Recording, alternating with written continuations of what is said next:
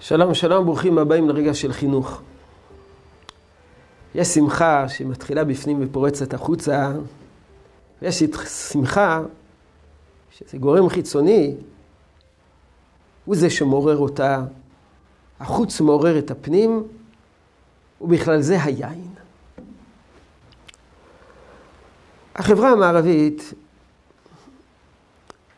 מכירה בסכנות צריכה של סמים, צריכה של סם. נלחמת נגדה בעוז. יש יותר מודעות לנזקים של הסמים.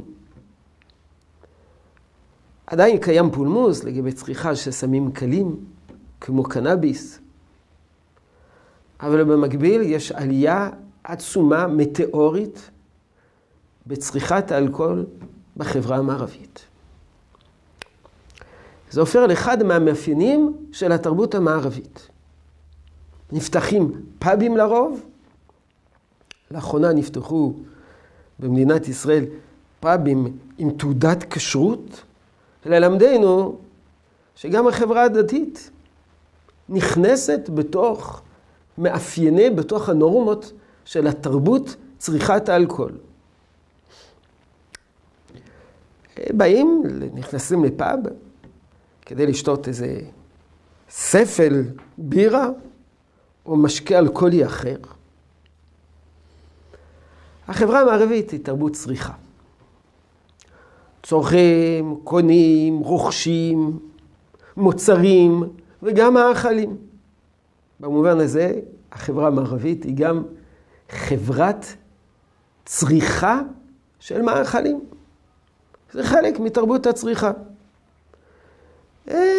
נפתחים כמו פטריות אחר הגשם, מסעדות, קיוסקים, מזנונים, מאכלים כאלה ומאכלים אחרים, רחובות שלמים של חנויות לאוכל מוכן. אבל מה?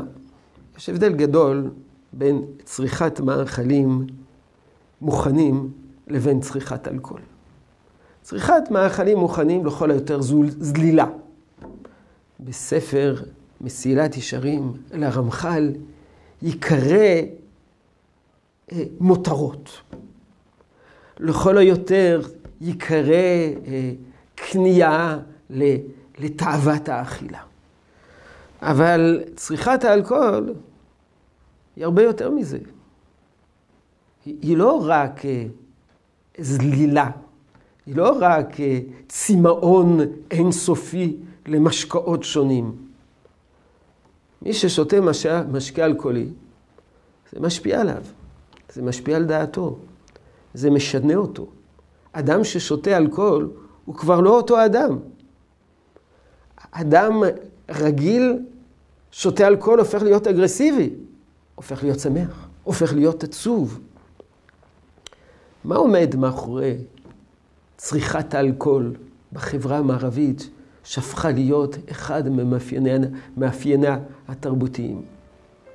העיקר בעזרת השם מחר.